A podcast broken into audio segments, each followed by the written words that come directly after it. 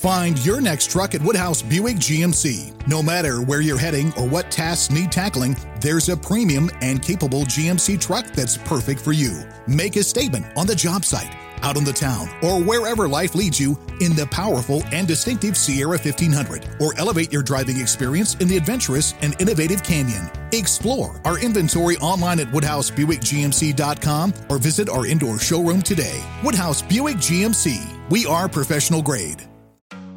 Have you been waiting for just the right job? Then welcome to the end of your search. Amazon has seasonal warehouse jobs in your area, and now is a great time to apply. You can start getting paid right away and work close to home.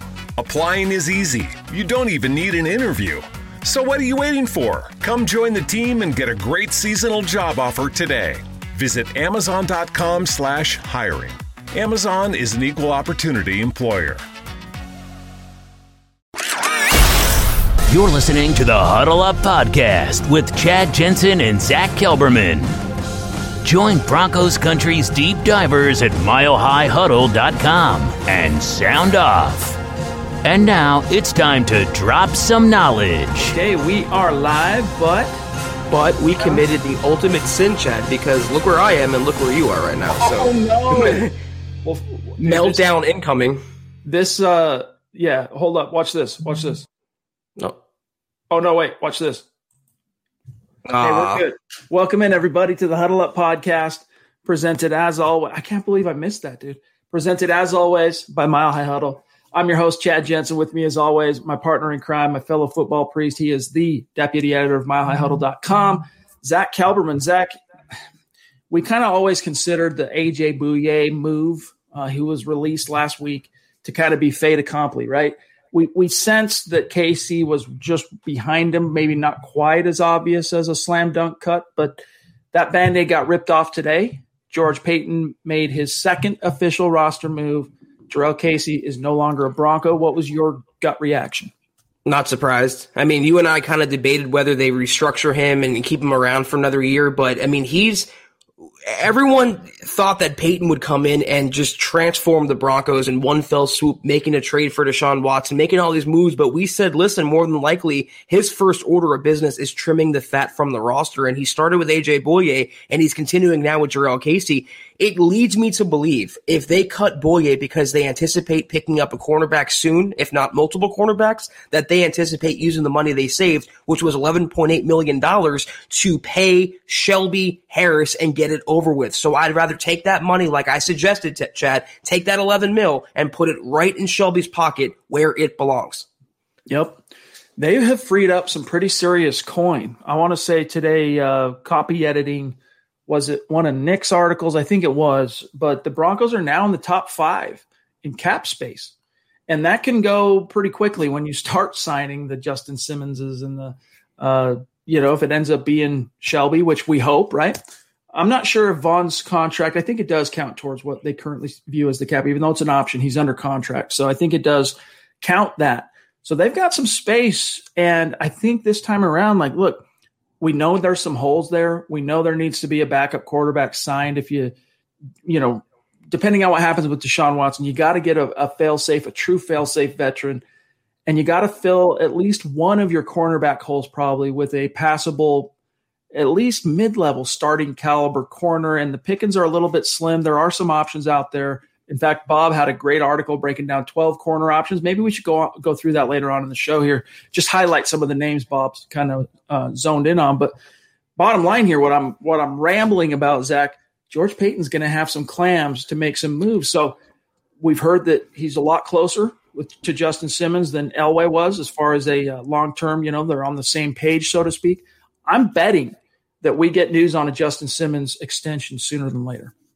Yeah, and there's other housekeeping the Broncos have to tend to as well, Chad. They can think about extending or restructuring Von Miller. They can think about um, restructuring or maybe even releasing Kareem Jackson to free up even more money, more salary cap space. They can tender, which they should, uh, Alexander Johnson, Tim Patrick, uh, Philip Lindsay. I mean, they have more in-house guys, in-house business than they have to uh, before they can start trading for a quarterback or buying a quarterback. So yes, he'll have some money, but it has to go to the guys who've earned it first, and then you can extend outwardly. So take care of Simmons, take care of Shelby Harris, take care of the RFA guys. And then when the open market, when that starts, the signing period, then you can maybe look at a cornerback, you know, a Mackenzie Alexander, a Mike Hilton. Then you can look at maybe a quarterback like an Andy Dalton, Ryan Fitzpatrick. You can slowly build your roster leading up to the draft, which will be George Paton's, you know, grand marquee moment as Broncos GM.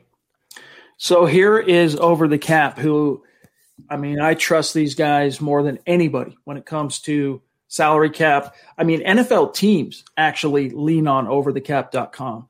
Uh, their internal guys like what's the dude's name? Um, oh, the guy that replaced Sullivan. I just had the Rich Hurtado. They, I don't, I can't say for sure Rich does, but I know many NFL teams uh, use Jason Fitzgerald's website, overthecap.com. It's very accurate, Zach. But look here, 42 million now. All right, 42.3 million in cap space, and let's see, that does count Vaughn. Von is they have him on the books right now. So cross your fingers, nothing happens here because you know Ian Rapoport said today on the Pat McAfee show that he thinks the Broncos Von wants to stay in Denver, according to Rapoport. He wants to retire a Bronco. He thinks that it's not going to be an option. They're not going to option him. They're going to do some sort of an extension that you know allows him the opportunity to defer the cap hits and maybe retire a Bronco at some point. Uh, just scroll down though. Look at the second and third guys on those lists. Uh, look at Ja'Wuan James's number, Kareem Jackson, Graham Glasgow, Melvin Gordon. I mean, this whole list, Chad, are guys that are a little overpaid and just killing the Broncos salary cap. They're in a good position. They have almost $50 million and the offseason really hasn't started yet. But you wonder if Elway and Mike Sullivan at the time would have structured these contracts differently, or maybe not even picked up some of these players, how much money they'd have now. It's really a testament, though, to how he's built this roster despite the heavy front loaded contracts on the books. Yeah, the the biggest names here, real quick, and then we gotta we gotta move on here.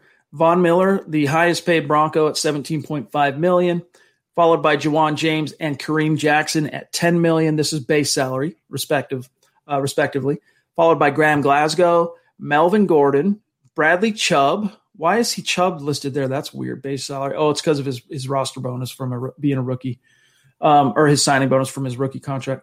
Bryce Callahan, Bolsey, uh, and then a kicker.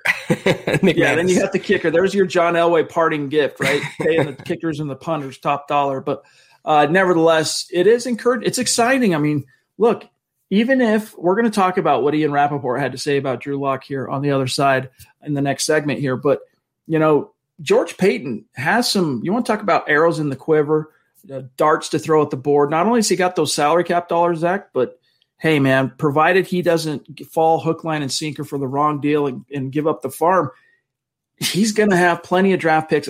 another top ten pick to land a blue chipper. I mean, this is a team that could be dangerous in 2021. And just like Rapoport said, if you get Drew Lock last four games, according to Rapoport, that's what he said. This is a dangerous team.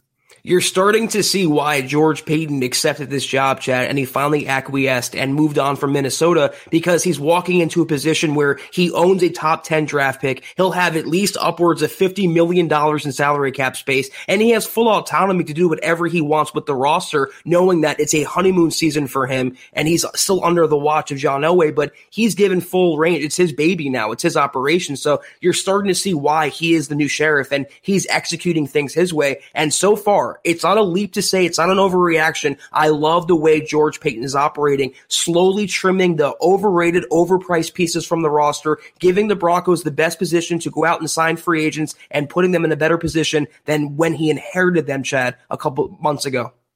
Well said. Guys, we have so much more to get to tonight. Uh, we got to talk about what Rapoport had to say about Drew. It was I would maybe not quite classify it as breaking news, but it was definitely newsworthy, caught our attention here at MHH. It is also that time of the week where we take a peek inside the Mile High mailbag because we are your football priests. Each and every week, we're here to offer you the absolution and answers to your burning Broncos questions. So get them ready, get them locked, get them loaded, and we will be as democratic as possible, trying to get to as many questions and topics that's in the chat as we can. But first, we got to say hello to the presenting sponsor of tonight's live stream podcast, Manscaped. Gang, it's 2021, and hopefully by this point you have resolved to take your your male grooming to the next level. Embrace that new year, new me mindset, and Manscaped is a great tool to help you do that. All right, pardon the pun. Zach, I use it for so many different things, whether it's the actual lawnmower, whether it's the weed whacker for the nose and the ears, so many different accoutrements and little things to uh, accentuate and accent your your game as as far as male grooming goes. And they have anything you could possibly imagine to help you do that. Yeah, um, I, I'm actually holding the lawnmower right now. I'm not going to give a demonstration of the below the belt grooming, but I can turn it on real quick and I can just put it on my neck. And I'm telling you right now, I'm doing it as I'm talking. It doesn't hurt. There's no muss, no fuss. It's like it's not even there. It's such an ergonomically uh, cool grip in your hand. It feels so good, and it allows you to really feel good and take control of your look, Chad. Not just again below the belt, not just your undercarriage of the unmentionable parts of your body, but also your arms, your neck, your face, your chest, your shoulders. Again, if you're like me, where you're out and about at the gym most of the time, where your arms are showing, your body is showing, you don't want to go in there looking like a Sasquatch. You don't want to go in there looking like a an undesirable person. You want to go in there feeling good and looking good. And Manscaped, I promise you, I promise you, I'm relating to every male out there allows you to do that, Chad. Well said. And you know, I I probably don't spend enough time talking about it, but the selling points on what make the lawnmower the best for male grooming.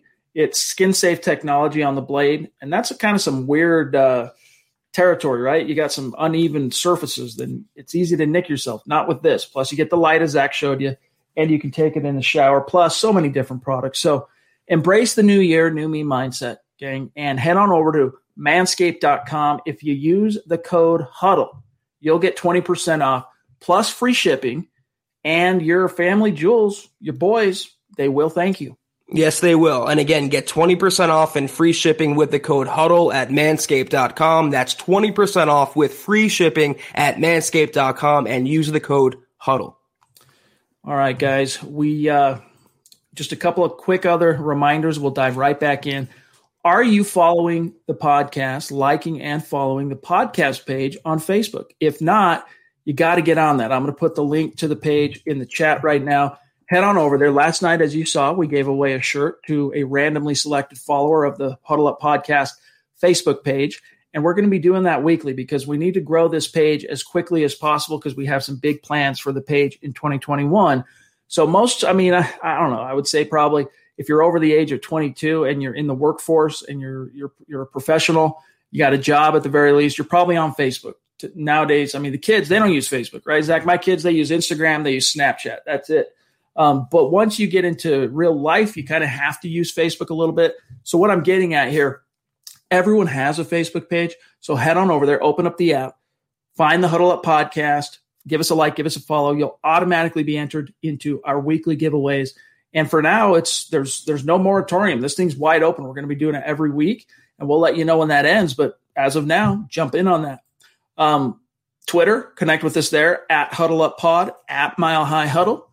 And then my partner, Zach Kelberman on Twitter at Kelberman NFL, myself, as you can see on the screen for both of us here at Chad and Jensen. And then our producer, John K, MHH, aka Buona Beast in the chat, but on Twitter at John K, MHH. And then, guys, if you got some uh, some time, check out the merch store, huddleuppod.com. Get your swag on.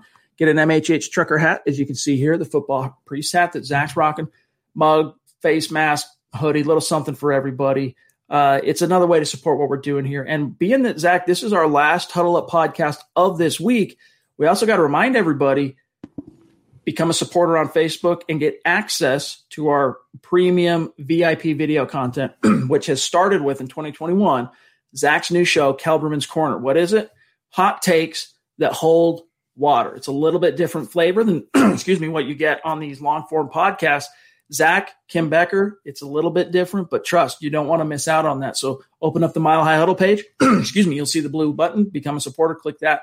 You're in like Flynn. And if you're not able to do those things, by the way, Kelberman's Corner Sunday at noon Mountain Time. Uh, it's all good. We're just happy to have you with us. Seriously, we appreciate each and every one of you that are with us now or listening after the fact on demand. We do ask that you check to make sure you are subscribed to the show.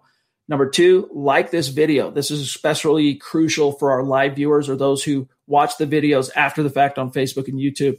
And then three, share it out there if we're doing a good job for you and help us continue to grow, reach new like minded Broncos fans just like you. This is the Overtime Podcast Network. Find your next truck at Woodhouse Buick GMC. No matter where you're heading or what tasks need tackling, there's a premium and capable GMC truck that's perfect for you. Make a statement on the job site, out on the town, or wherever life leads you in the powerful and distinctive Sierra 1500, or elevate your driving experience in the adventurous and innovative Canyon. Explore our inventory online at WoodhouseBuickGMC.com or visit our indoor showroom today. Woodhouse Buick GMC. We are professional grade getting that just right temperature, or getting an energy efficient appliance. It's not only about making smart changes today, it's about creating brighter tomorrows with simple steps to save energy. Plus, you'll help protect the environment for years to come. A better world for you, your family, and your community. Get started with rebates and discover what energy efficient choices can help you power what's next at alliantenergy.com/rebates. John, I know we got questions, but I just want to tackle this real quick because I know people they want to know what's going on with this Drew Lock story. So let me let me just grab this real quick and then we'll dive right into the chat. Uh, Ian Rapoport, all right. Here's what he had to say today on an appearance on the Pat McAfee show, which is always entertaining. but Zach, let me just read this quote to you. I'm gonna I'm gonna blow this up uh, so everyone can hopefully see it. But here is what basically Pat McAfee asked Rapoport, hey, the Broncos have been involved in just about every freaking quarterback rumor of the offseason. Are they moving on from Drew? Here's what he said, quote, no. And they've had opportunities to because teams, as all the calls have happened, Goff, Stafford, teams have called about Drew Lock because the potential is there. The Broncos haven't come close to trading him, and I honestly doubt that they will because here's the problem.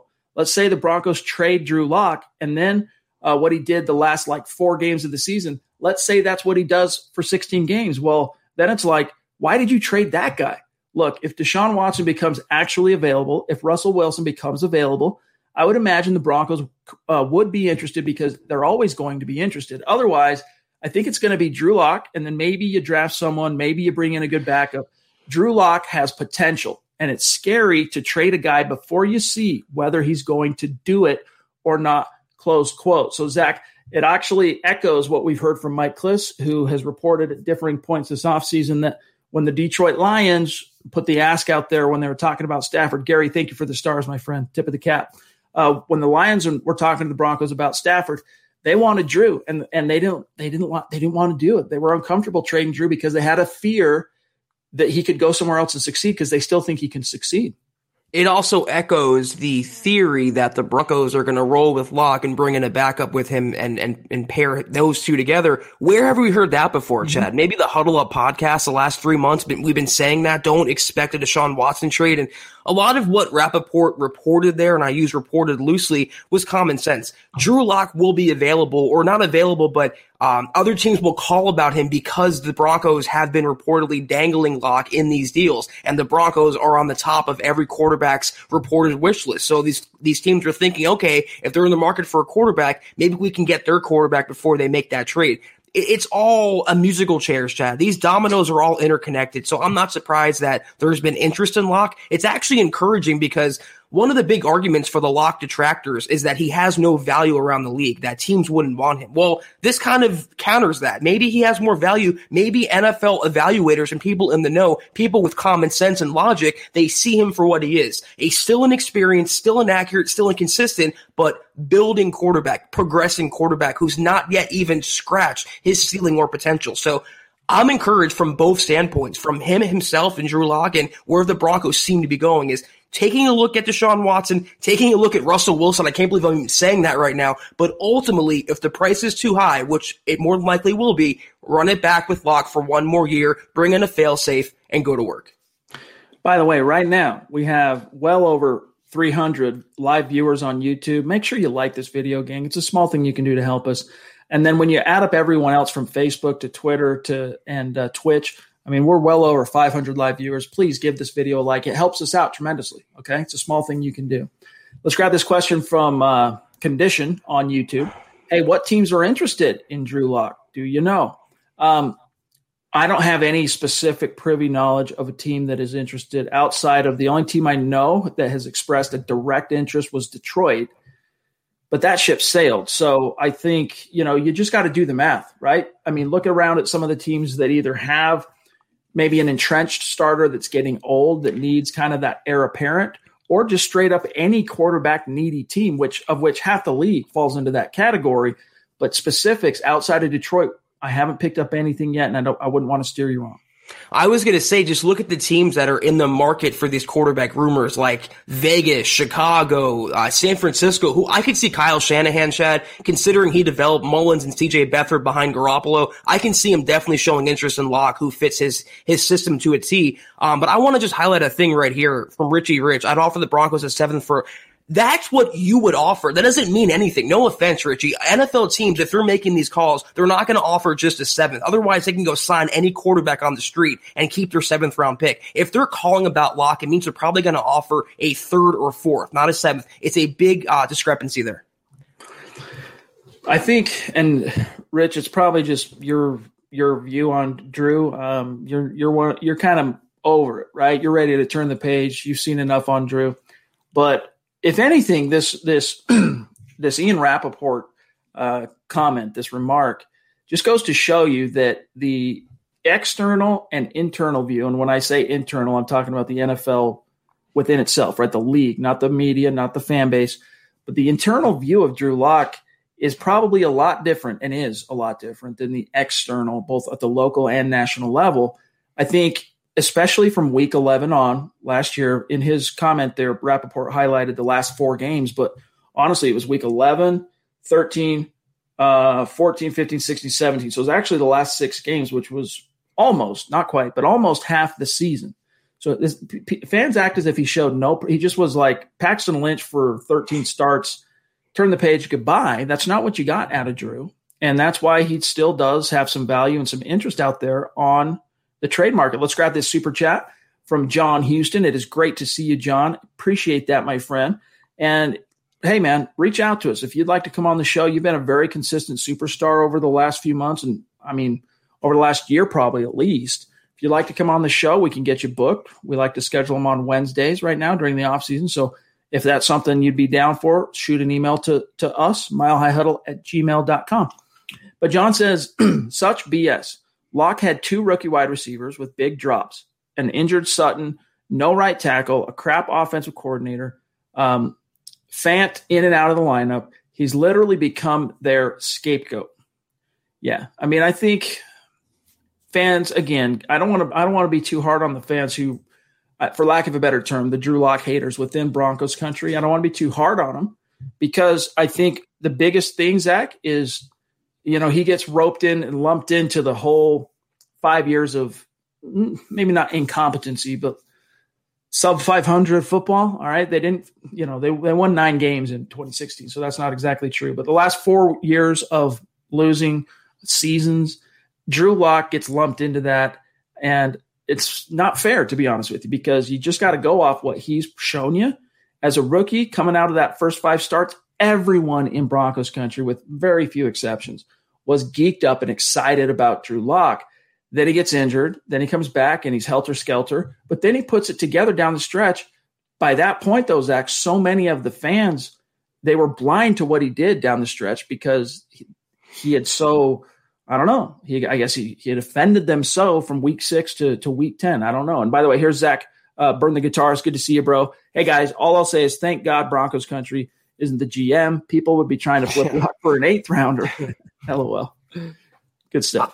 I'll be a little harsh. Uh, I believe it's delusional. Uh, if you just shutter your eyes and you pull the wool over your eyes, and, and ignorance is bliss to these bro- these lock haters. I saw a comment that said, "What do you mean Lock has been progressing?" You know, he put progressing it with question marks. Did you watch the second half of the season? And a second question is, did you watch the second half of the season objectively, or did you watch it with your Lock hating blinders on? You saw a quarterback that, again, far from perfect far from a franchise quarterback, far from Deshaun Watson, eh, whatever uh, measure you want to use. But if you watch the second half of the season compared to the first, where those mitigating factors were still working against him, Chad, the coordinating, the injuries, the play calling, all this stuff, he actually had good games, good production. You saw growth in a young quarterback. And whether that's a little bit or a lot, growth is growth people are acting like you said, Chad, Paxton Lynch, but not just that, a poor man's version of Paxton Lynch, which can't get not any worse than that. So I'm going to call it like it is. I'm not touting Drew Lock. I don't have blinders on the other way as well. I'm not touting him to be anything he's not, but to say he's not progressing or to want to get rid of him or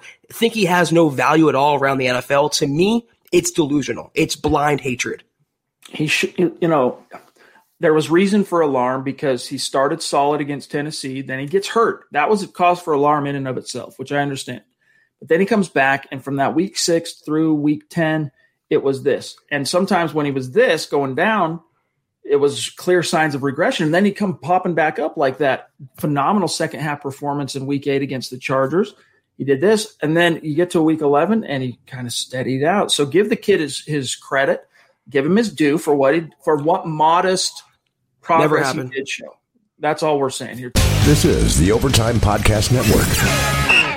Find your next truck at Woodhouse Buick GMC. No matter where you're heading or what tasks need tackling, there's a premium and capable GMC truck that's perfect for you. Make a statement on the job site, out on the town, or wherever life leads you in the powerful and distinctive Sierra 1500, or elevate your driving experience in the adventurous and innovative Canyon. Explore our inventory online at WoodhouseBuickGMC.com or visit our indoor showroom today. Woodhouse Buick GMC. We are professional grade. Not long ago, everyone knew that you're either born a boy or girl. Not anymore. The Biden administration is pushing radical gender experiments on children, changing their names, clothes, identities, and bodies. Joe Biden and his left wing allies push boys to take estrogen to appear more feminine. They push girls to take testosterone so they grow facial hair. Biden and progressive leaders promote puberty blockers to keep kids from developing to normal men and women. These drugs can leave you sterile, infertile, impotent. Joe Biden and the new left even promote surgery on teens and young adults, removing breasts and genitals. They want boys in our daughters' bathrooms and sports teams. And now, the Biden administration is planning to issue new rules that would force doctors to prescribe dangerous drugs and worse. Tell Joe Biden and left wing leaders across America hands off our kids. Paid for by America First Legal. Todd, appreciate the question, my friend, and you being with us. He says, I like Netane Muti talking about the 2026 round guard that did get at least one start last year. But what do you really expect with an offensive guard with little experience? He did fine, showed upside. What more do you need after starting one game? So Netane Muti, all, to, all I can tell you is that Broncos are freaking geeked up and excited about Netane Muti. Got he's got some work to do as a pass protecting guard, but guess what? As a guard, you don't have to be Joe Thomas level pass blocker to get by as a as a in the NFL because you're playing more in the phone booth. You're not as exposed on the edge to speed and different moves like that. I mean, you still got to have your your technique pretty well buttoned up, but you can get by and learn as you go what he showed as a run blocker in that one start, I'm trying to remember what team it was now off the top of my head, but man, dominant, freaking animalistic run blocker, just taking dudes out. And so the Broncos are excited. He's a great insurance policy for Graham Glasgow. Um, and he's a great insurance policy for if and when Dalton Risner moves on. If they end up not re-signing Dalton after his rookie deal, and you know he's entering year three, Netane Muti's a nice little insurance policy. Yeah, I was. Uh, I remember that it was late in the season. He, st- I can't remember the team either, but he was just a beast in run blocking, and he did not seem like a rookie at all. Chad, he seemed like a five-year veteran that stepped in right away and, and, knew his assignments, and he played. He plays with a tenacity that's beyond his years and beyond his progression as a then rookie. And you owe a lot of that to Mike Munchak. But yeah, he's all that's been advertised. We knew Netane Muti was an animal as a run blocker. He's decent as a pass protector. He's an all-around good guard to have. The only red flag was the injury bug, and that, that was his biggest question mark. If he can stay healthy, it's a matter of time before he's a starting guard, and it might happen next season. Graham Glasgow will be on the roster, but he showed even when he was healthy last year, Glasgow, he's really not all that great. He's definitely replaceable. And if Muti stays healthy and progresses, he will, or likely will, take Glasgow's job sometime this season. So that game, by the way, was that road start in Carolina where Drew went off. That was the game um, Muti started for what it's worth. Uh, so you mean to tell me that you mean to tell me, Chad, he had better offensive line play and Drew Lock had one of his better games as Broncos quarterback? You mean to tell me it's just a coincidence? I don't think so. We don't believe in coincidence on this show. Rello Takeover, good to see you, bro. Appreciate you. He says, "What is Paton's motive for Drew? Does he want to keep Drew or trade Drew? Well, I mean, let's just go off what the reporting has been. All right, take our opinions out of it for a second. The reporting has been that every time he's been asked Paton, to, uh, as far as Drew, he said no. He doesn't want to trade him. As far as other teams when they call, Mike Klis said has said multiple times, both in January and February. I've heard him say it that the Broncos were very nervous when they've been asked about Drew because they think he still has a chance to be a stud. And their worst fear is letting him go and seeing him have that success elsewhere. And then, Zach, you hear today teams are calling. Is Drew still a Bronco? Yes. What does that tell you? Paton's not willing to part with him, at least not yet, or at least no one's made an offer great enough that he could, ref- you know, he that he couldn't refuse it. So, I think what that tells you is George Paton.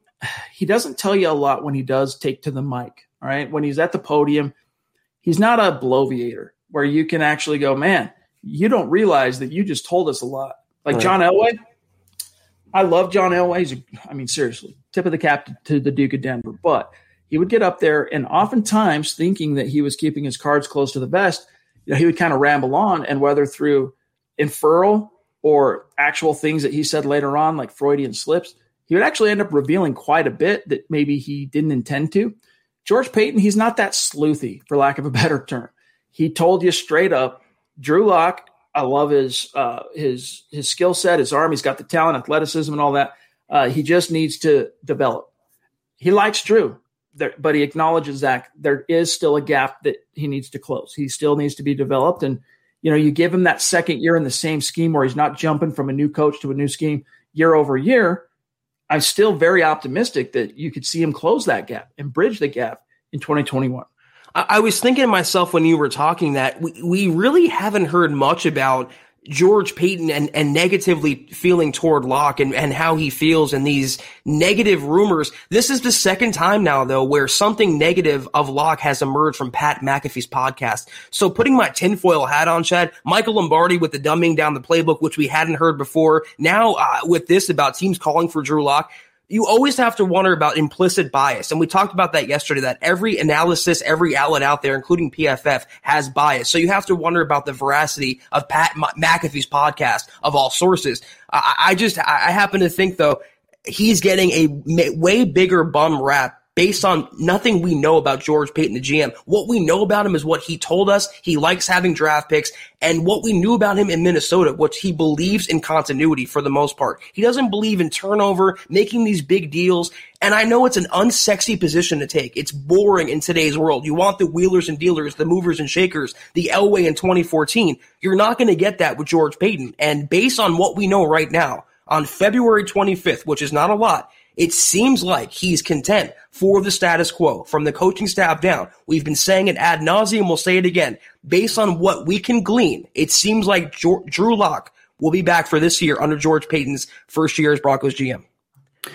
Uh, let me grab this super from Johnny, and then real quick, John, um, we got to grab the the stream has jumped him on my end, but Mohammed's super sticker, Levi, uh, Fat Cats, and Josh, and then I think we're about where I'm at. If not, I'll let you know. But uh, Johnny Baki, appreciate you, my friend. Uh, that super chat. Now, this is here's what he says. He says huge, huge shout out to Chad who takes time out of his very busy life to give advice to a couple of nobodies trying to live out their dream. Hey, look, dude. Anyone in our community, um, I we don't view anyone as a nobody. So each one of you to us have value, and we appreciate and love each and every one of you. But what Johnny's referring here uh, what he's referring to is he and Isaiah, who you guys know from our Facebook community. He's popped on over to YouTube here and there.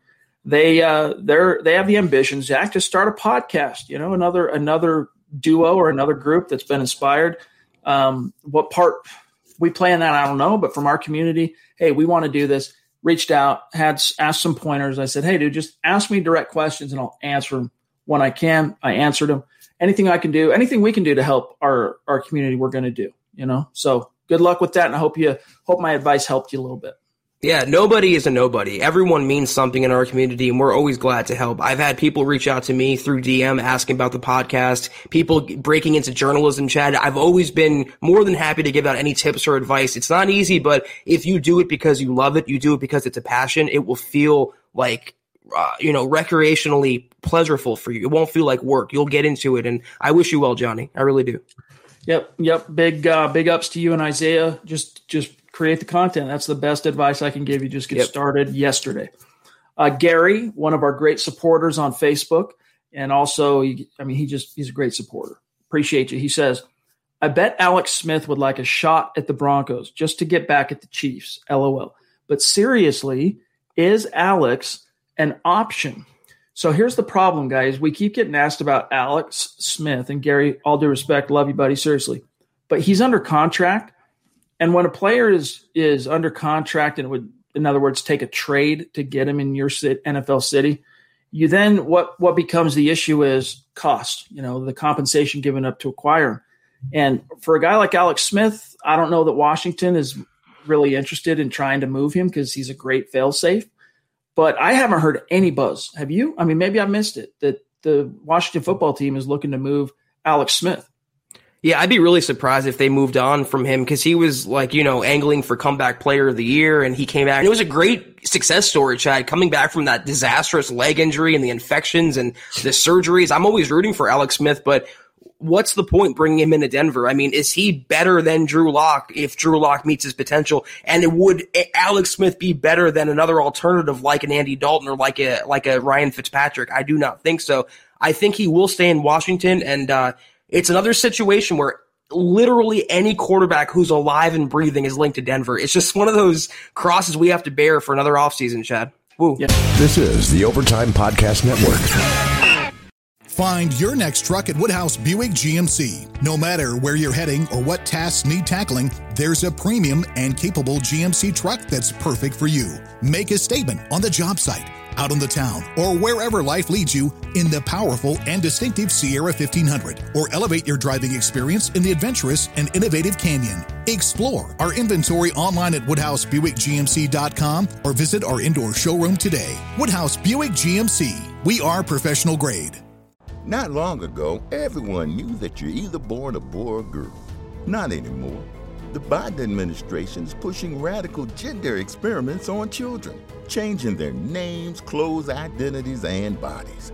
Joe Biden and his left wing allies push boys to take estrogen to appear more feminine. They push girls to take testosterone so they grow facial hair. Biden and progressive leaders promote puberty blockers to keep kids from developing to normal men and women. These drugs can leave you sterile, infertile, impotent. Joe Biden and the new left even promote surgery on teens and young adults, removing breasts and genitals. They want boys in our daughters' bathrooms and sports teams. And now, the Biden administration is planning to issue new rules that would force doctors to prescribe dangerous drugs and worse. Tell Joe Biden and left wing leaders across America hands off our kids. Paid for by America First Legal. It is what it is. Mohammed Badri MHH resident male model, as you can see in his YouTube profile pic, rocking the hoodie, rocking the trucker hat like a boss.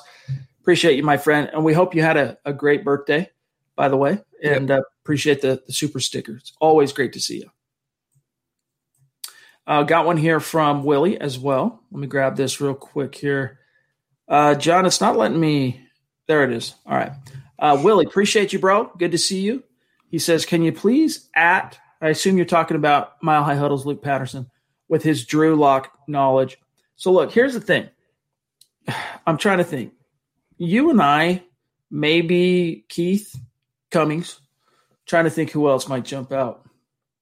We're probably the most rose colored when it comes to Drew. And when I say rose colored, I'm not trying to like, you know, expose and say we're biased on Drew, but just that we still see a glass half full with with Drew.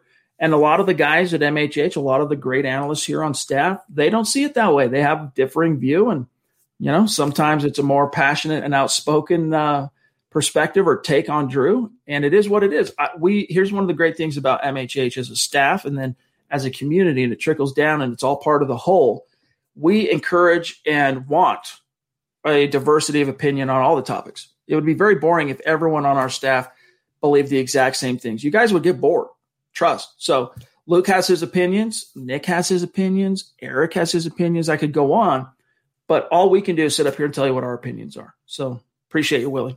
Yeah, my opinion is I don't hate Drew Lock. I, I, don't see him as the worst quarterback in history. I don't I don't see him as being unsalvageable or irreparable. I think he's a young quarterback still developing. Others are set in their ways though. Others you know, they, they want Lock to fail more than they want the Broncos to succeed. And I will never be in that boat. I want the Broncos to win with whoever's under center. If it's Drew Lock or if it's Zach Wilson, Deshaun Watson, whoever, Andy Dalton, I want the Broncos to do well. But for right now, Lock is the quarterback and I'll be rooting for him.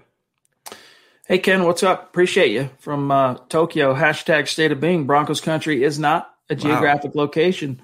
It's a state of being, baby. Um, as I was thinking about this, um, then I'm going to grab Levi. You, me, Kenneth Booker shares our our overall take on Drew. Like, just run it back one last year, and then you'll know for sure. If you don't know, or if he doesn't prove it in in 2021, you move on. Also, Mike Evans, and for those of you who missed it, everyone knows the superstar Mike Evans. Been on the show three different times. Mike Evans now on staff, staff writer at milehighhuddle.com. And we're really excited. His first article is going to be coming out here on this very subject, by the way, in the very near future. So shout out to Mike. And it's just cool. I mean, serendipity, the way we find, you know, when the stars align and the right people and the right just situations. And uh, it's been great seeing. I mean, John came out of the community, right? John Bonabiste came out of the, the MHH podcast community as a staffer. And now I mean, we lean on John more than you guys know. Like John does a lot of work, not just when we're live, but like behind the scenes stuff as a podcast producer and, and organizer and planner and designer and just a lot of different stuff. But it didn't stop there. I mean, James Campbell, podcast community, and then Kenneth, and now of course Mike. So we love each and every one of you. Appreciate each and every one of you, and uh, I just love that serendipity. Levi, love you too, Doc. Appreciate the super. We're looking forward to having you on the show in the next few weeks. But he says Hey, fellas, how about that two on two tag match? Looking forward to the next Kelberman's Corner. Man, people are itching for a Kelberman versus Kendall a throwdown on, you know, Drew Lock subject. Maybe we maybe we really do need to uh, you know work that into the schedule. You could be my tag partner though, Chad. Me and you versus uh, Nick and uh, Nick and Lance. I think two biggest lock haters on the MHH staff, and we're the two biggest. I'm sorry. Wait, I, I want to highlight a question because I saw one in the comments here, Chad. Because apparently Casey thinks I'm the only one. You just use the word yourself. I'm the only one calling people that don't support Drew Lock a hater. I don't know how sensitive you are, Casey, but when you're hating on someone, you tend to be called a hater. I was hating on Garett Bolles. I was a Garett Bolles hater. I was hating on Melvin Gordon. I was a Melvin Gordon hater. Casey, tell me which player on the Broncos roster you don't like. I will call you a hater of that player. Yeah. Appreciate that, Casey. Uh, Fat Cats in the house. Good to see you, bro. He says, no questions, just showing some support. Hey, man, appreciate that. And here in the near future, we got to get you on the show. By the way, I see a super chat from Dale and also from Alvin. We haven't seen Alvin for a while. Um, Dale, I never heard back from you. Do you want to come on the show? Let me know. Fat Cats, reach out. By the way, milehighhuddle at gmail.com. We can, we can set it up. Appreciate you, buddy. But yeah, I mean, diversity of opinion, haters. I mean, I can. You want that. diversity of opinion, Casey, but you want me to agree with your opinion. That's not diverse. Me having my own opinion is diverse, and you having your own is diverse. So miss me with that completely. Josh Alstrom, another one of our great superstars. Appreciate you, buddy. He says we can still trade for Deshaun Watson and sign a mid-tier cornerback or two. Richard Sherman uh, would be more expensive, but I'd love it as a veteran leader. Really, really interesting um, topic there. Let me let me pull this up real quick, Zach, because I feel like this is a good opportunity to just kind of breeze through this really quickly. Uh, hopefully, you guys caught the article from Bob Morris just the other day. It was either yesterday or day before. Let me pull this up real quick. Uh, laying out the 12 corners to consider for the Broncos in free agency. And I'm just going to run through these uh, very quickly. And I want your take, Zach, on if any of these guys jump out. Okay. Um, Richard Sherman, as mentioned there, also by Josh. Let me close this. Uh, too expensive, too old. Pat, Patrick Peterson, right? Expensive. William Jackson III, kind of an under the radar guy that I think is going to end up making some money this uh, Yeah. this off season. Would, would not Um, mind though. Then we get to Shaquill Griffin, former uh, current Seahawk, etc. Xavier Rhodes. I'm not sure he's a very good Fangio fit, but um, he's seen better days. George Uh, Paton Troy, uh, connection too with Xavier Rhodes. that's true. That's true. Xavier Rhodes, did he make that article? Well, no, he was a Colt when you when you did the five the five. So he's Yeah. But yeah, you're right. That threat is there. Troy Hill. That's that's an underrated uh because Brandon Staley. I know he's not on the Broncos roster anymore, but Vic Fangio can easily give him a call and get a recommendation on Troy Hill. This is a guy who, like um, Xavier Rhodes, could make some money on the open market or William Jackson. But if the Broncos want to splurge a little bit, I think this is my guy, Chad. If they want to hit the second tier, uh, the free agent range for cornerbacks. I'm sure he gets if he gets the Staley stamp of approval. You know, Fangio is gonna gonna look. Um, Brian Poole. This is a guy that um, you know I know Bob has kind of had his eye on for a couple of off seasons now. Ex Jet Chidobe Awuzie, the ex Cowboy we've talked about a time or two on this podcast. Uh, former first round pick, or was he a high second first round? Second, I think he was a second. All right. Uh, Kevin Johnson, former first round pick for sure of the Texans, coming off of a, a year with the Browns. Michael Davis, the ex Charger. Desmond King, the ex Charger. And Mike Hilton, ex Steeler. That's it. So, of those guys, Zach, let me, I like possibly Desmond King. I like possibly Awuzie, depending on cost. I like possibly Hill. And you know what? I would be, and maybe Griffin, maybe Griffin, but I would be open to talking and, and Jackson. As far as Peterson and Sherman, the two big dogs on this list, I don't think the the, the juice is going to be worth the squeeze. That's what I was going to say to you. I really would not mind any player on that list except for Patrick Peterson or Richard Sherman, only because they're going to be expensive and they would be rentals because the Broncos want to develop their own young cornerbacks. They have a veteran Bryce Callahan, but they're going to lean on the Ojemudias, the Essang Basseys. They're going to add in the draft, probably with Caleb Farley. So this veteran they would get would be more toward a a short-term mentor rental for a couple seasons. I don't want that guy. With Sherman's baggage, Chad, Patrick Peterson is a little volatile as well. I would much rather prefer to save some money and sign a Hilton or a Troy Hill and then attack that position in the draft as well. All right, Ben Roth, good to see you, bro. Appreciate you. He says, Where would you rank this year's quarterback draft class compared to the last five to 10 years? I think it would be in the top half of the last 10. Thanks, guys. Yeah, I think that would be a fair assessment. I mean, I'll just keep it, let's keep it manageable and say the last five draft classes. So 17, 18, 19, 20, 21. We'll count this as the fifth. Um, I mean, how can you deny how good the 17 class was, even though Trubisky flamed uh, Mahomes and Watson? 18 was, you know, the Hall of Fame class with Baker and Darnold and freaking Rosen, Lamar and Josh Allen. That one probably still emerges as the top one, at least of the f- past five years. 2019, mm, I mean, Joe Burrow w- remains to be seen. I think he has a good career ahead of him, but Justin Herbert, solid. Very similar, depending on how Burrow's arc goes. Uh, 19 could end up kind of being similar to 17 in that you got a top heavy two guys that, you know, really emerge. But this class, I'd probably go 18, 17, 2021, 2019, 2020. Probably something like that. Yeah, I was going to say it's probably like second or third, somewhere in the mid range. I would not think it's the best overall class because you have a generational talent in Trevor Lawrence, which I don't think he's going to be that good. I think he'll be, you know, a really good quarterback. But then it's a, a lot of uncertainty. Who's the quarterback two in this class? Is it Zach Wilson? Is it Justin Fields? Who's the quarterback three? Is it Trey Lance? Is it Mac Jones? A lot of questions that are going unsolved, Chad. So it's a good class, but not a class that is going to be remembered like the 83 draft class and, and classes like the 2017 draft class. It's not going to go down in lore in NFL history. Yeah, 83 had three Hall of Famers, dude. Wow. Elway, Marino, Kelly, right? Uh, that was legit. Chris P., thank you for the super chat. Good to see you. Bonafide superstar. He says, spot on with Lock. He may not pan out, but don't throw your picks out so fast. Otherwise, this will never turn around for us.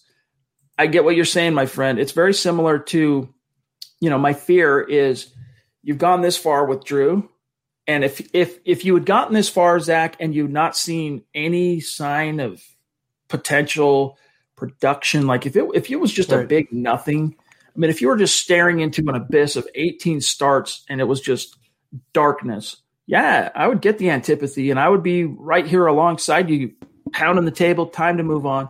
But that's not what it's been, you know, been up and down, no doubt about it. But he has flashed and it's flashed enough to where, and especially with Zach, when you throw in the fact that both of his two years in the NFL, now granted, his first year, all he had was down the stretch, but in both seasons, he improved when, in theory, the game should matter the most. That's important it's just wild that, you know, you talk about Paxton Lynch. This was a former first round pick who was beat out in a starting competition two years in a row by a seventh round pick. And yet, despite that, he still had people in his corner. He still had his supporters blaming everyone around him, the coaching, the players, Vance Joseph, everyone around Paxton Lynch. But Drew Lock doesn't get the same luxuries. And it's amazing. Everyone talks about continuity and you say that you can't change head coaches, you can't change coordinators, but the same is true for quarterbacks. I don't get the double standard in Broncos country that wants to excuse Pat Shurmur and excuse Vic Fangio for all their red flags and all their miscues, but they want to hammer Lock and indict Lock on every one of his and not look past any of them. I, it's again, it's delusion. That's all it is. Mike Kane, thank you for that super chat, my friend. Be sure to connect with us on Twitter so that we can shout you out after this podcast. Appreciate you. He says, Hey guys, with Casey and Bouye cut, I'm not seeing Paton paying Von. Either pay cut for Von or he's gone. What do you guys think? Well, it's interesting you bring that up because um, I can pull this up. Zach, first, you know, why don't you answer that quickly and then I'll bring up what Rapoport had to say on this very subject today. Well, a lot's going to depend on the criminal investigation, which is in the hands of the, you know, the DA now. So, uh, how that turns out, I think will shape Von's future. But I, I tend to think that, yeah, they're not going to pick up the option. I think they will work out some sort of restructure or possible extension. That way they can bring his salary cap number down and spread out the hits over the life of his contract. I'm sure the Broncos want Von back because he is a future Hall of Famer. There is still gas left in the tank. And from Von's point of view, after missing all of last season, after having this domestic violence issue, whatever it is, I think he'd want to do what's in the best interest of the team and kind of put a good front facing, you know, initiative on. I think he'd want to do something humanitarian that would give him good PR. And that would mean taking a pay cut or reducing his salary or coming to terms and compromising with the only team he's known in the NFL. My gut still tells me something will get done, an agreement which keeps Von in the Broncos uniform for at least this season. Me too, especially after what Rapoport said. Here's here's what he said, quote, with regard to, hey, you know, Pat McAfee asked him what's going to happen with Von, you know, et cetera. Quote, if he's free, meaning if he becomes a free agent, he's going to have a very good market. I'll say at this point, I doubt that he's free because they got the team option coming up. I don't think they're going to pick up the option because I think there's a good chance, a real chance, the two sides get together and make it make sense. He's talking about an extension. He wants to finish his career in Denver. He's awesome. Missed last year with an injury. They have cap space. It's hard to get better letting one of your best players walk. So I would imagine there is some sort of compromising to smooth out his cap hit and make it make sense. And it's funny that he says about talking about letting your best players walk, Zach, because that's something that Paton himself said uh, with regards to Justin Simmons on a little side interview he did not long after he was hired that said, Hey, we're not in the business of letting our best players walk out the door. Yeah, he said that about Von and, and Simmons as well in his uh, little uh, introductory press conference. And if you look at again, because we can all really just judge him on his basis of work with the Vikings, how many guys did they re-sign? How many second contracts did Vikings players get? And the answer is a lot. It was almost the opposite of the Broncos under John Elway, where he would let homegrown players and let Pro Bowl players walk and drafted players and not think of re-signing them, except for uh, certain instances. The Vikings operated with the opposite mindset. So I, I tend to think that what George Paton is saying there is not just lip service. It's not just negotiating through the media. He'll do whatever in his best power to keep the core of the team together. And say what you want about him. Von Miller is still among the core of the team. You don't let future Hall of Famers walk when there's still gas left in the tank and he wants to play for you. I think it will happen. Uh, Kieran, across the pond in Great Britain, appreciate you, my friend. I'm sorry we can't show your actual super chat. The stream jumped you. my best efforts, Zach's best efforts, John's best efforts. We couldn't get back up to grab it. The stream wouldn't let us go past a certain point. So we're doing it the old fashioned way. Thank you for that super chat. He says, fan from Sheffield, England here. Love the pod. That's Very awesome. sweet, my friend. We really Awesome. appreciate you. Yeah. Um, we got a few uh, s- superstars across the pond. Uh, real quick, John, let me grab this from Steve Griffith, one of our great supporters on Facebook. He says, It doesn't appear the Broncos brass agrees with that statement. If they did, there wouldn't be so much talk about getting a veteran to come in and push. Find your next truck at Woodhouse Buick GMC. No matter where you're heading or what tasks need tackling, there's a premium and capable GMC truck that's perfect for you. Make a statement on the job site, out on the town, or wherever life leads you in the powerful and distinctive Sierra 1500, or elevate your driving experience in the adventurous and innovative Canyon. Explore our inventory online at WoodhouseBuickGMC.com or visit our indoor showroom today. Woodhouse Buick GMC. We are professional grade. Not long ago, everyone knew that you're either born a boy or girl. Not anymore. The Biden administration is pushing radical gender experiments on children, changing their names, clothes, identities, and bodies. Joe Biden and his left wing allies push boys to take estrogen to appear more feminine. They push girls to take testosterone so they grow facial hair. Biden and progressive leaders promote puberty blockers to keep kids from developing to normal men and women. These drugs can leave you sterile, infertile, impotent. Joe Biden and the new left even promote surgery on teens and young adults, removing breasts and genitals. They want boys in our daughters' bathrooms and sports teams. And now, the Biden administration is planning to issue new rules that would force doctors to prescribe dangerous drugs and worse. Tell Joe Biden and left wing leaders across America hands off our kids. Paid for by America First Legal. lock or at least be a quality backup. So the idea that they're so uh, valuing his potential so much, if that were the case, if they if if Paton really loved Drew, they wouldn't be involved in every potential right quarterback deal that's out there. And that's why I think at this stage it's important to um, differentiate the meaning of like and love. I think Paton really likes Drew. I really do. Does he love him? Well, he hasn't earned that yet. He hasn't All right. left no doubt, right? That's that's something that one of my uh, coaches as a young man, all right, would tell us when we went out on the field is leave no doubt. You know, when you get out there, and I, and I used it. I mean, I learned a lot about life playing football, right, as a young man. When you, whatever your endeavor is, you got to get out there, give it your all, lay it down with authority, and leave no doubt. And unfortunately for Drew, even though there's been a lot of progress, Zach, he didn't leave, no doubt. And that's why right now it's a like not love proposition, in my opinion, between Paton and uh, and Drew. Bingo, bing freaking go, Chad. That's exactly what it is. Is no one is disputing, even me, even Chad, and we're the two biggest Drew Lock lovers out there. He did not take the mantle as the franchise quarterback last season, and even Lock would and has told you that. He said that in interviews. I did not do what I needed to do, so he's not surprised at all that they're shopping for quarterbacks or being linked to quarterbacks. But when you look at what the reality is, what the more likely outcome is, is saddling Drew Lock, and I use saddling loosely with a veteran quarterback. They're still giving him the opportunity to be the quarterback one next season. They're just giving themselves a failsafe so they're not relying on Jeff Driskel or Brett Rypien to save the day. When you look at it, eschewing a trade for Deshaun Watson or Russell Wilson or not taking a quarterback in the first round, it actually says more about Drew Lock and less about his backups like Driskel and Rypien. So I would not read too much into anything right now. Less that. Mr. Boggins in the house. And by the way, Marcus, we have you for Wednesday night next week. So hope you have that on your calendar. Appreciate you, dog. He says, Who do you think has a better chance to start next year? Justin Strnad, the former fifth round rookie linebacker who suffered the wrist injury in training camp. We didn't get to see him. Or Calvin Anderson, the kind of undrafted young journeyman uh, tackle who the Broncos did have to rely on a time or two last year. He did have one start. What's your my guess here is not, I mean, depending on what happens with Ja'Wuan James, right? But I'm saying Justin Strnad has a better chance.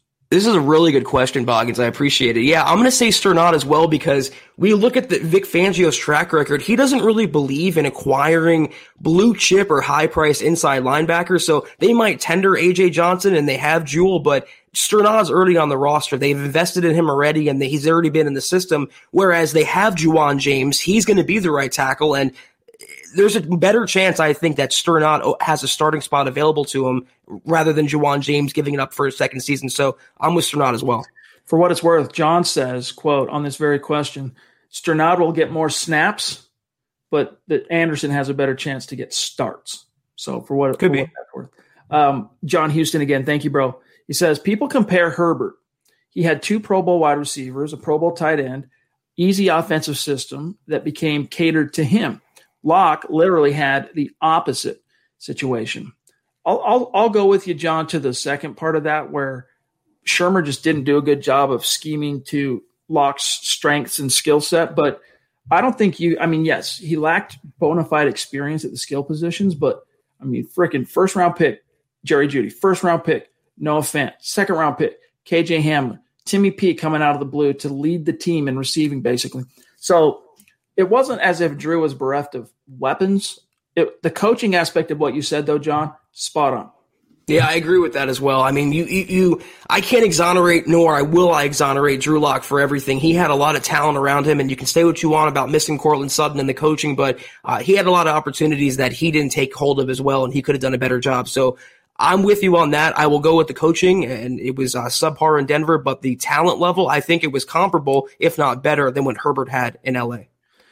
Okay, real quick, John. The stream just jumped, and so here's where I'm at. Really quick, um, scrolling. Simon at 7-Eleven is where the closest super I have in the chat that I can access. Bear with us just one second because it's it's getting very busy, which we love to see everybody in here.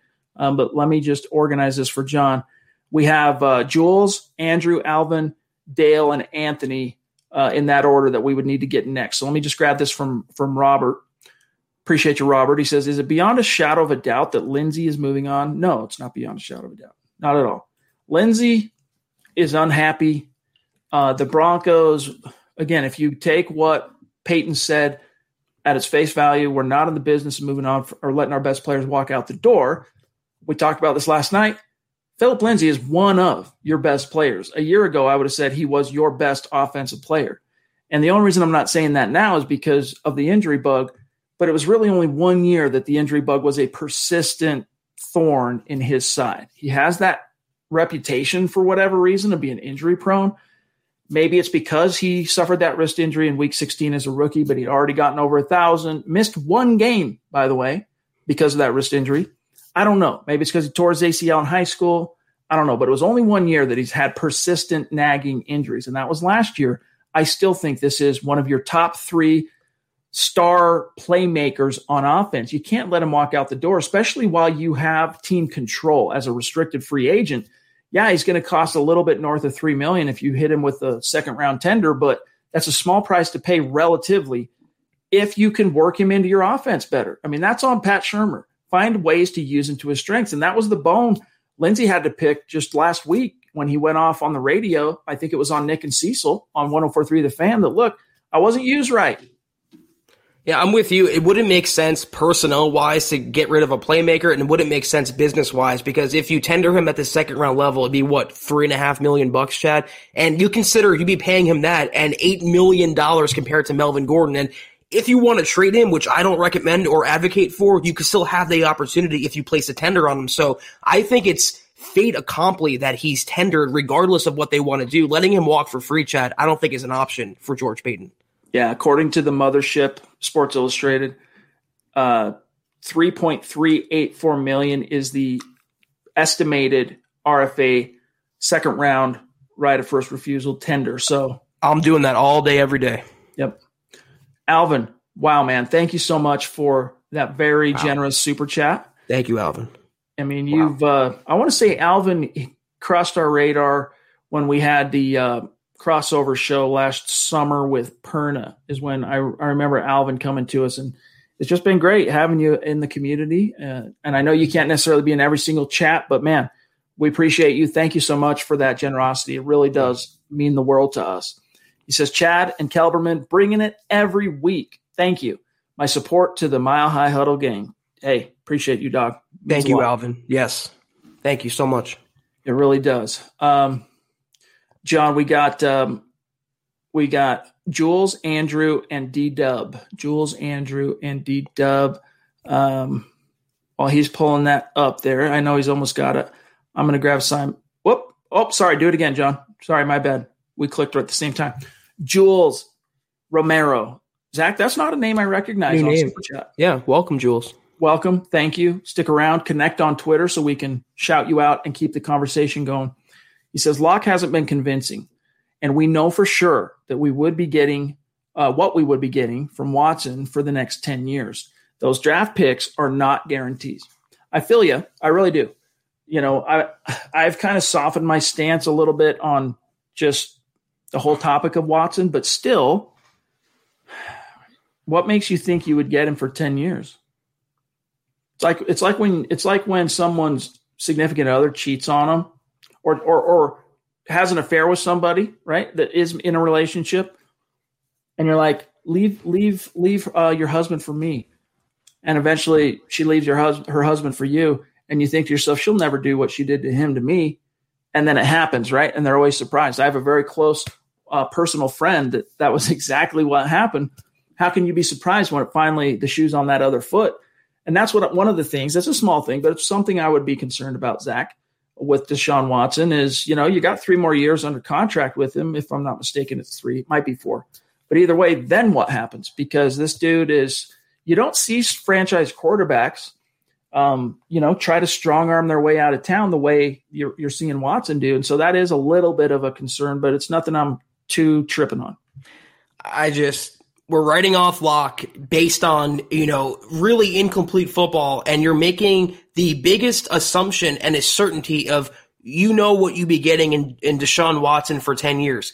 There is no guarantee with life, with anything. I can step out of my office right now. I can step outside and get hit by a car. Deshaun Watson can step wrong and tear his ankle and break, just like Von Miller did last year. And what would you be getting? We know what we'd be getting. People talk like he's Peyton Manning. What has he done in Houston? A one and two career playoff record. They went four and 12 last year. We'd be getting what? A lot of stats during the regular season and nothing in the playoffs. We'd be scoring 39 points every game and allowing 40 every game because you can't build the rest of the roster because you give up everything to acquire him. So I just don't understand that. People are lumping into Deshaun Watson the same category as future Hall of Famers, Peyton Manning and Patrick Mahomes. He is not there yet. A 10 year guarantee, you wouldn't be getting one year guarantee with Deshaun Watson. Because where was this last year? Did anyone think Deshaun Watson would be wanting out of Houston this time last year? How about Russell Wilson in Seattle? Nothing is a guarantee. So to say 10 year guarantee, delusion. All right, let's grab this one here from Andrew. Thank you, Johnny. Yeah, hit the hit the like button. I don't know where Andrew went, John. I didn't I didn't click him off. You still got him? There he is. Appreciate you, Andrew. Connect with us on Twitter, my friend, and welcome and thank you. He says, "What do y'all think about bringing in Gardner Minshew to have a QB battle between Drew Gardner and Brett?" I don't like it.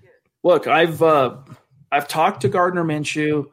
I've sized him up. I've looked him in the eye. He's a very impressive um, force to be reckoned with as just a human being.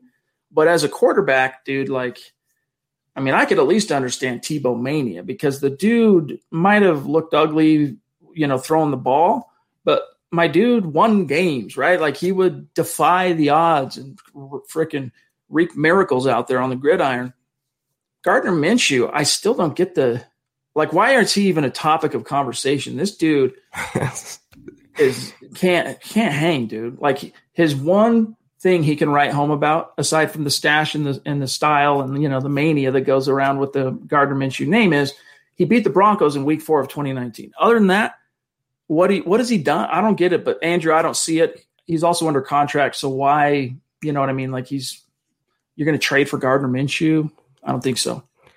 We went from Alex Smith to Gardner Minshew, and the next we're going to talk about AJ McCarron soon, Chad, as a possible Broncos target. You know, from the past, every quarterback that's available can you know be linked to the Broncos. But I, have been saying that for a while. People love him, and he has this cult following based on what? Because he has this, you know, gregarious personality. He's very bombastic. I don't care about that. I don't want some guy who's going to be on social media with braids, you know, posing for his mixtape. I want a quarterback who lives, sleeps, and eats football. And that's what, say what you want about Drew Lock, but that's what he is. Good stuff. All right, we are at the 102 mark, so we really got to start blasting through uh, and make sure we get to all of our superstars because we're running late here. Dale, bona fide MHH Mount Rushmore. We want you on the show, so it's not a very big, um, you know, it, it's not a big deal. All you need is your phone or your laptop or your tablet, however you watch the show. That's all you need, and a relatively clean background, right? And the best lighting you can do, even if it's just a light in you know in the room. That's all you need We'll take care of the rest. Email me, Dale. You got my email address. Let's set up a time. Love you, buddy. Appreciate it. This just blows us away. He says, Great news to my ears. Teams have been calling about Lock. I'm not surprised at all. I wasn't convinced Paton liked Drew. Hearing the Broncos refused to put Lock up for Matt Stafford makes me rest easy that Broncos aren't going to sell the farm for Watson. Cheers. Cheers to you, my friend. Seriously, Dale. Love you, buddy. Yeah.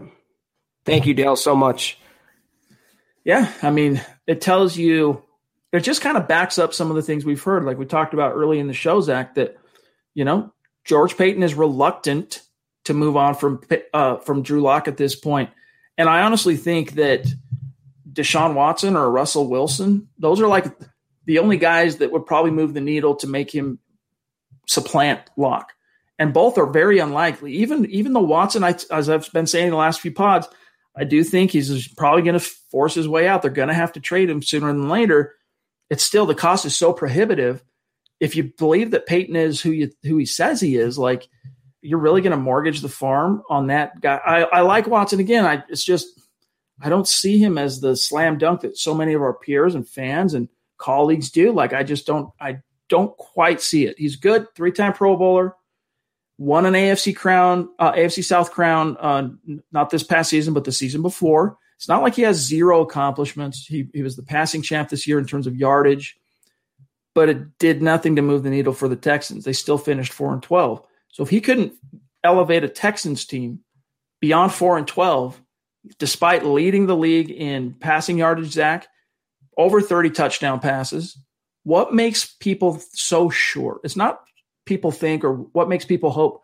What makes people so sure he would come to Denver and be this lockdown for sure? We're going to the playoffs. We're beating Mahomes. We're going all the way. Guy, like, no reservations on that at all. And especially when you consider the cost to get him here. Like, I don't know. I'm just not there with y'all and and for 10 years that's they're sure for 10 years not just for this year so and, and, there's a very real chance that deshaun watson will sit out going into the regular season you know a few weeks of the regular season and you're a little naive i'm saying to anyone out there who would believe that Paton in year one, when he's tasked with a crossroads season and rebuilding this roster and kind of replenishing the cabinet that John Elway left dry, if you think he's going to wait till September or August to make a blockbuster trade for Deshaun Watson and keep the Broncos in limbo at quarterback for all these months, I think you're sorely mistaken. Simon, up there north of the 49th parallel. Appreciate you, my friend, up in Canada. He says, What's up, guys? Love the intensity, Zach keep lock for this year, have faith in our GM to build our team up in the draft. Success will follow. Yeah, sometimes, you know, sometimes Zach will uh, get a little bit fired up. I don't know if you guys have ever noticed that before. He, he tends to be a little uh, in, intense at times, which is why you guys got to check out Kelberman's Corner every Sunday at noon on Facebook, become a supporter, and uh, get in on that conversation. It, it's just it's comments like these is the reason why I get fired up. You don't see it in Watson, but you see it in Lock. You guys are a joke. I don't know how many more times I have to say this. Deshaun Watson is a great quarterback, a top five quarterback. Drew Lock is not. Deshaun Watson is better than Drew Lock. But to give up the farm, to mortgage the entire future for three, four, five years for Deshaun Watson, that is the great debate. And that's what gives me pause. And also, we don't know what Drew Lock could be yet. Those are all facts. It's not bias. It's not hating. It's facts. And it's our opinion. So I don't know how it's interpreted, Chad, that we're knocking Deshaun Watson as this terrible quarterback while championing Drew Lock as this great quarterback. It's almost the opposite. it's the other way around. We just don't see the cost being permissive for someone like George Paton in his first year. That's all we're saying. It's a fair point. Jeremy, aka Black Knight 232, uh, really hitting us in the fields here with this very, very generous super chat, man you know, you don't have to do that. Appreciate you, dog. Thank you so much. And, you know, this generosity from everybody, all of our superstars and our supporters. But, you know, Jeremy, Dale, Alvin. I mean, everyone tonight, all of you, JT. It allows us to keep doing this content. Seriously, that, that's what allows us to show up every single day from six mountain to seven uh, mountain and do these shows. So thank you for allowing us to do that and, and providing us the platform and the means to do that. Jeremy, love you, buddy. And as soon as you have the uh, device thing figured out, you're coming on the show. So let me know when that happens. But he says, Do you draft a quarterback in the first round? If Paton turns the roster over, since it looks like the 22 QB class looks like crap. At this point, let's just run this thing back with Lock. And if the season goes south, just do a complete rebuild and sell everything. That's a I don't know, Jeremy. Maybe you're a daily listener of the Huddle Up podcast because that's basically what I'm saying, Doc. That's what that's what we're saying it's a fair take, but it's also an unfashionable take. It's also not the popular take. So that's why Black Knight, you're, you're going to be, I'm sure, get, getting some sort of criticism from that comment to even suggest the Broncos run it back with Lock for another year. But when you look at things with logic and reason, that is probably the most realistic outcome for 2021, like it or not. Appreciate you, Jeremy. Seriously. That yes. means the world to us, buddy. Uh, JT, another one of our foundational superstars, across the pond. And it's late for my dog uh, over there. Good to see you, man. He says, with Simmons uh, being tagged possibly, paying draft picks, tendering Lindsay, Patrick, and so on, and bringing Shelby uh, and bringing back Shelby will leave us little to no cap. Must extend Von to free more up. I agree that if Von comes back, Zach, thank you, JT. I think it's more likely to come on some sort of an extension that defers his cap hits, minimizes his cap liability in 2021, than just, hey, we're picking up the, the 2021 team option.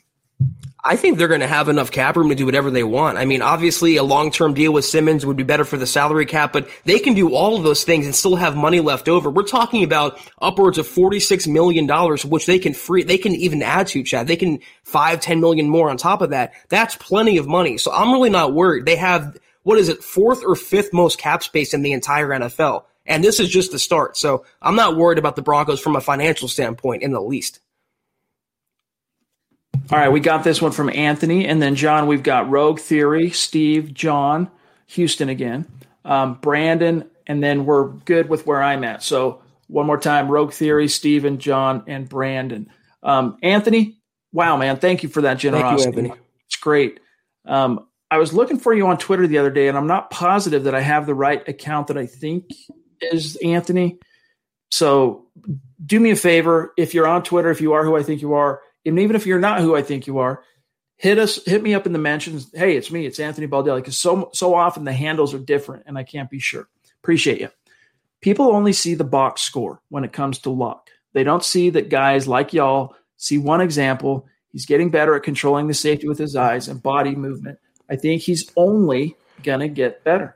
Yeah, I mean, look, there were times that Drew showed alarming regression with his technique and how he read the field, but then he kind of climbed out of it. You know, his footwork still was very inconsistent throughout the whole year, but he climbed out of a lot of the bad reads. He climbed out of a lot of the facepalm decision making, and he started playing within himself and within the scheme and an efficient brand of quarterbacking that if you had a defense that could stop anyone by that point in the season, you're winning games, dude. I was when you were saying that, I was thinking of referencing the finale against the Raiders because the the Denver defense and Vic Fangio with his timeout mismanagement lost that game. If you watch that game again, snap by snap, that might have been Lock's best performance as a pro, which is not saying a lot. It's actually kind of a pathetic indictment of where he is through two years but he was uh, measured. He was confident. He wasn't panicking, and he delivered that dime to Jerry Jeudy in stride. Chad, it was a throw he did not make the entire season. He was doing things in that game we did not see the entire season. You know what that's called? That's called progress. That's called development. You can hate him or love him, but that fact again is indisputable progress. And let's remember, gang, it is in the Broncos' best interest, okay, for Drew to work out and be that franchise guy, become that franchise guy. All right. You want to hold on to those draft picks and fill your other roster holes. You want him to be the answer so that you can do that instead of giving it to Houston. All right. So we'll see how it shakes out. But here's uh, Joshua. We really got a rapid fire because we're at 112 here. Good to see you, bro. Appreciate you. Uh, he says, I'm 100% on Zach's side. Fans, he puts in parentheses, are so tired of losing. They're blind to the progress Lock has made. Lock can ball on, uh, and other teams see it as well. I'm all in for Drew this season. That said, it is ball or bust. I agree, man. Like, because Zach, you have coming off the heels of four straight losing seasons as a team. Um, this is it for Drew. Like, you have to be able to show it this year. And if you are unable to leave no doubt, then that's the answer in and of itself. The Broncos have to do something else. Fangio will be fired. You start over completely, and Paton picks everything from from the ground up. Yeah, I mean, I saw a question that said, "You guys realize you're a little emotionally invested in Lock." No, I'm not. I haven't been emotionally invested in any Broncos quarterback since I started covering this team, Chad. But if Lock busts, I'll be the first one to say he is not the guy. Get him the hell out of the building, and I'll root for the next quarterback next year. I'm not invested in anyone in particular. I cover the Broncos, and right now, Lock is the quarterback of the Broncos. So right now, I am rooting for Lock to succeed because if Lock succeeds, the Broncos succeed. It's a really simple equation when you think about it. Steve, wow. Thank you, my friend. The generosity tonight is just uh, off the chain. And Thank this you. is a guy we've had him on the show multiple times, including for his birthday, and he's just he's helped us in the chat. He's constantly letting us know when the new, news is breaking. Zach, he's atting you and I and John on Twitter, and we just appreciate you, my friend. Thank you. He says Drew Lock is my QB. This season will be the first time Lock has had the same OC since college. Again, thank you, Stephen. Appreciate you, dog. And it's true. And the last time he had the same OC continuity year over year was sophomore to junior at Mizzou. And that second year, where you're benefiting from that continuity, he popped. He went off, set an SEC record in touchdown passes. And that's what those of you who are so ready to pull the trigger on moving on from Lock, that's what you could be forsaking right now if you don't take the long view. And if you're not more measured and considered in how you view this thing and all the different factors and there are a lot of different factors and it's not just drew but also draft picks. Do you really want to saddle george paton with no first or second round picks for the next three years? Because what if watson doesn't what if he's not the guy you think he is? What if he gets hurt? Dude you're done. You are done because you sold out to get him. That makes us nervous on this show no, Chad, there's a 10 year guarantee if you get Deshaun Watson. So you're good regardless. Right, right, you have a warranty for 10 years. Right, yeah. Let, let us not forget that. I forgot about the warranty.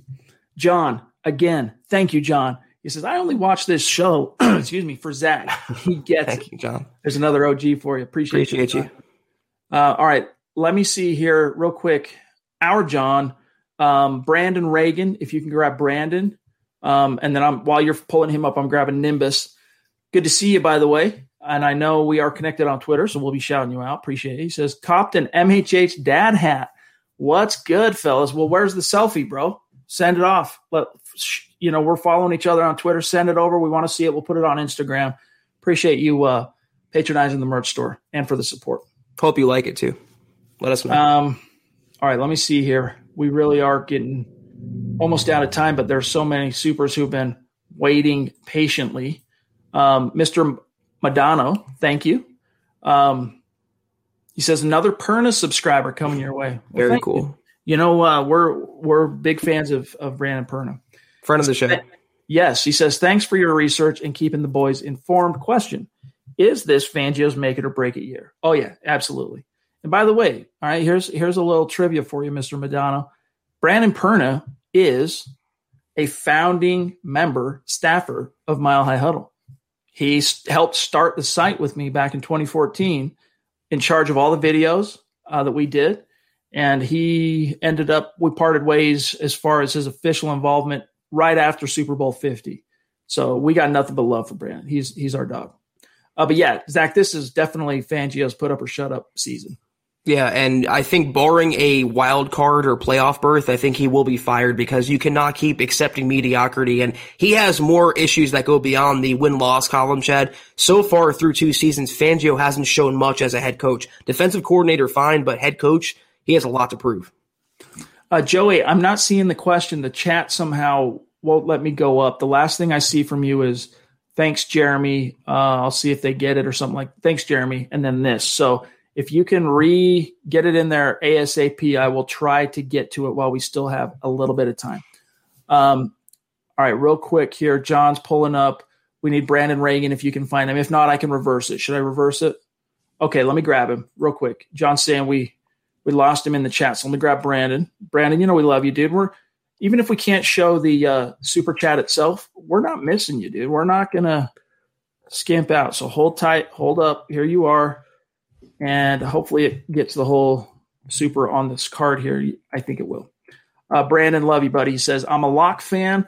Roll with him third year and build in the draft. But the 49ers call and say, hey, um, s- second a second rounder this year and a second next year for lock. Do you guys pull the trigger? Your opinions. Um, trade Drew Lock to San Francisco for two second round picks. Hmm.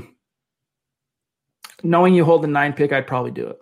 I'll be honest with you, I'd probably do it. If you got two second rounders, I'd probably do it, but I'd have to think about that. I'd have to ponder that, dude.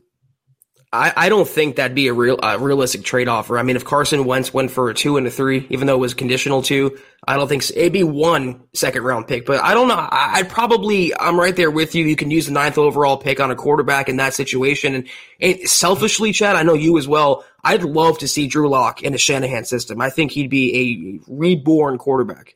Agreed. Uh, we were just we were asked that question just the other day.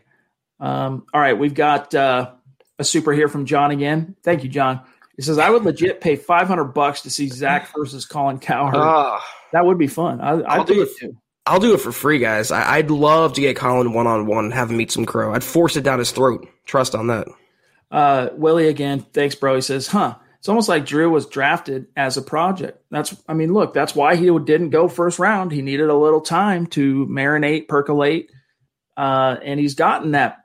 He's needs a little bit more. By that I mean give him the offseason with Shurmur. And I think it was I saw Alvin say earlier in the chat, you know, give Drew three games to start 2021. And if he doesn't make it, then you know, you move on to whoever your failsafe was that you signed or whatever. I wouldn't be quite that impatient, but I would give him 2021 and then you'll know for sure. Like that's it. At least, you know, that's you can't afford to wait any longer to get a, a certain uh, absolute evaluation on Drew if you're the Broncos. But we're not there yet. Right. Yeah. One way or the other, we have to know this season in a mostly fair audition, you know, whether he could be the guy. That's all we're saying. All right. Um, John, real quick here. We need um, Moreno Silva, if you've got him. Dale again jumping in with huge super. Um, and Murphy Bros. I don't know if you got either of those. If not, I can uh, I can reverse it, reverse engineer it, so to speak. Um, you know what? Since we're we're running out of time, I'm just going to start grabbing a couple of these, John, reverse engineer it. Since it's, I know the chat for you has just been huge. There's there's Moreno Silva in uh, Brazil. Good to see you, bro. He says, "Hey guys, been a while since I caught you live. Um, a bit late here in Brazil. Anyway, do you see us going for any free agent wideouts like Will Fuller, Corey Davis, or uh, re-signing Patrick? Hashtag state of being. You do personify Moreno that hashtag seriously, much love to you and respect for Broncos country in Brazil. But uh, I really don't see him going after a big a big free agent wideout. Do you, Zach? I'm not paying a dime for a wide receiver, Chad. I'm ten, I'm tendering Tim Patrick. You have Courtland Sutton coming back. He might want a new contract in a couple years. You you invested in Jerry Jeudy. You invested in KJ Hamler. You have plenty of wideouts. No more. True. And then here's uh, Murphy Bros Collectibles who has really wow. been a joy to get to know the last, like, I'll say the last couple months. And so that's just blows us away. Thank you, bro. Seriously. Thank you. Hats off. All right. He says, Preach, my brothers. Thank you, dog. Thank you. Yes. And by the way, reach out to us. Send us an email, milehighhuddle at gmail.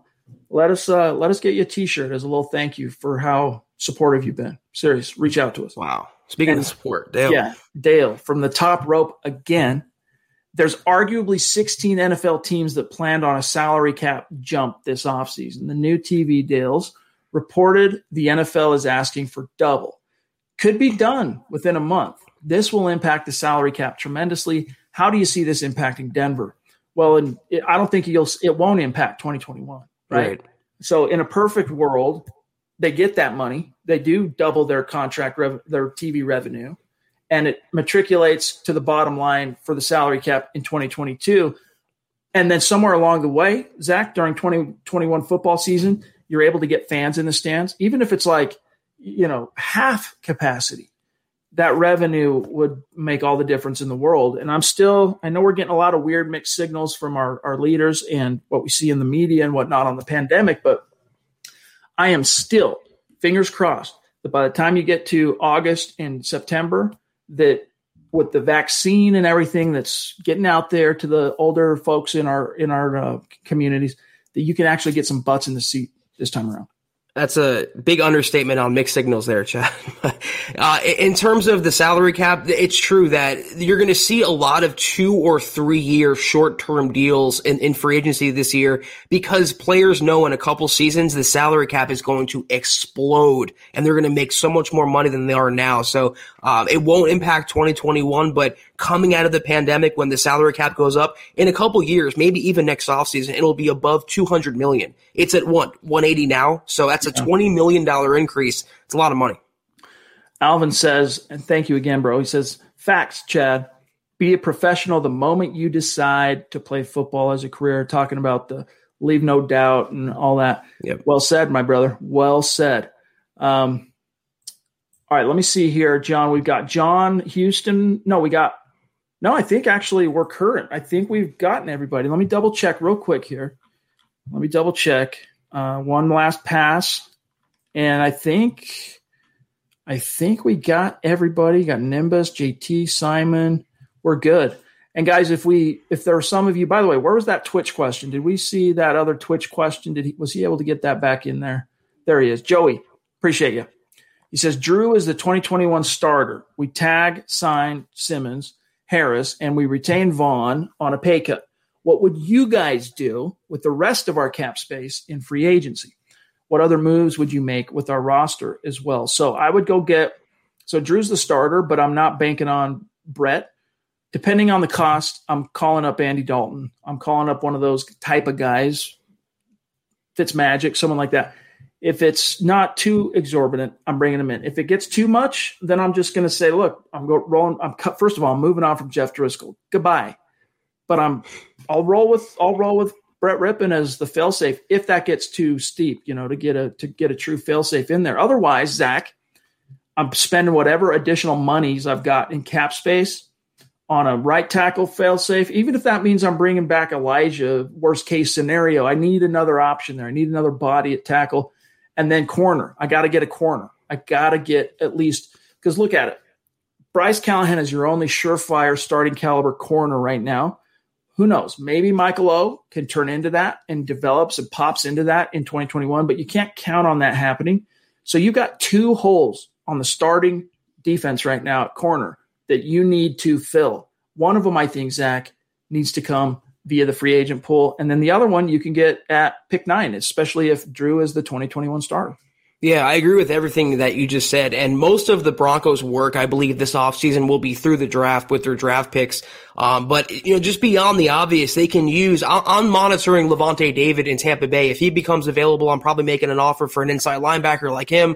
I'm looking at a safety, a third safety, or they could get rid of Kareem Jackson, might need a starter there. You can use some defensive line depth and you cut Jurrell Casey, even if you bring back Shelby Harris with Mike Purcell coming off an injury. So I'm looking to shore up spots on defense and kind of plug smaller holes, but saving the bulk of my work for the draft. And I'm going to fill the blue chip uh, spots, cornerback, maybe inside linebacker, edge linebacker through those premium picks there.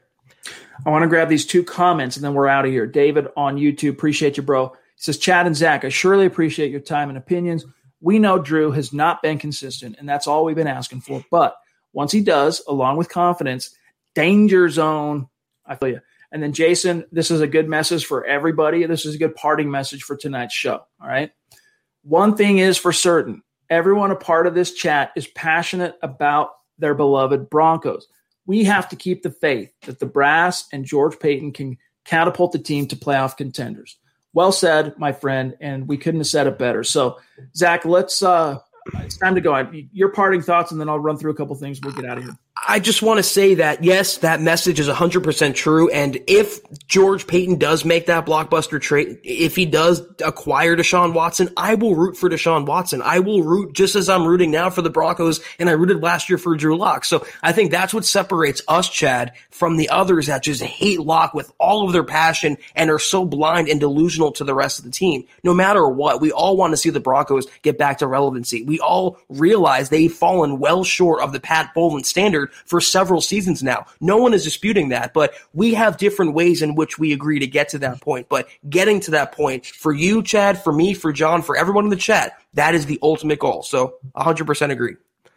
Well said. All right, guys. Thank you so much to each and every one of you for joining us tonight. Seriously, hats off, mile high salute to our super chat superstars and our Facebook supporters. You guys really brought the thunder tonight and blew our hair back. I mean, I don't have much hair left, right? As you can see, but you blew what little I have. It was it was gone. Um, thank you guys. And then the Queen. Wow. At Thank the you, 11th Christy. hour pops in. By the way, we're going to see you Sunday night. Christy's coming on the show, so it's going to be it's going to be fun. She says, "Happy to catch it tonight. Thanks, guys. Thank you." And that's why she's the queen of MHH. Just superstar right there. That's right. Thanks, Christy.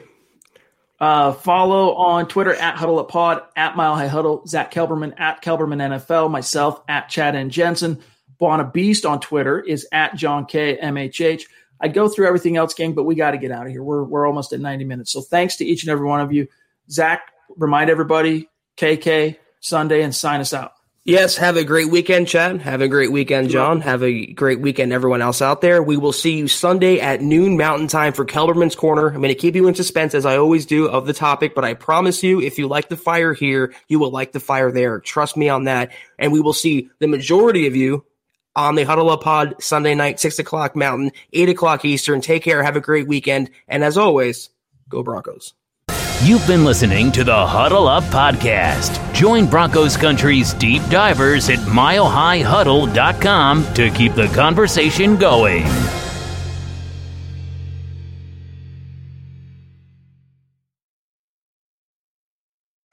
Not long ago, everyone knew that you're either born a boy or girl. Not anymore. The Biden administration is pushing radical gender experiments on children, changing their names, clothes, identities, and bodies. Joe Biden and his left wing allies pushed boys to take estrogen to appear more feminine. They push girls to take testosterone so they grow facial hair. Biden and progressive leaders promote puberty blockers to keep kids from developing to normal men and women. These drugs can leave you sterile, infertile, impotent. Joe Biden and the new left even promote surgery on teens and young adults, removing breasts and genitals. They want boys in our daughters' bathrooms and sports teams. And now, the Biden administration is planning to issue new rules that would force doctors to prescribe dangerous drugs and worse. Tell Joe Biden and left wing leaders across America hands off our kids. Paid for by America First Legal. Not long ago, everyone knew that you're either born a boy or girl. Not anymore. The Biden administration is pushing radical gender experiments on children, changing their names, clothes, identities, and bodies. Joe Biden and his left wing allies push boys to take estrogen to appear more feminine. They push girls to take testosterone so they grow facial hair. Biden and progressive leaders promote puberty blockers to keep kids from developing to normal men and women. These drugs can leave you sterile, infertile, impotent.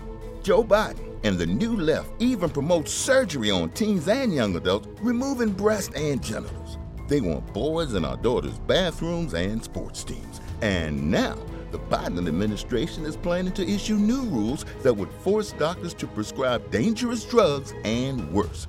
Tell Joe Biden and left wing leaders across America hands off our kids. Paid for by America First Legal.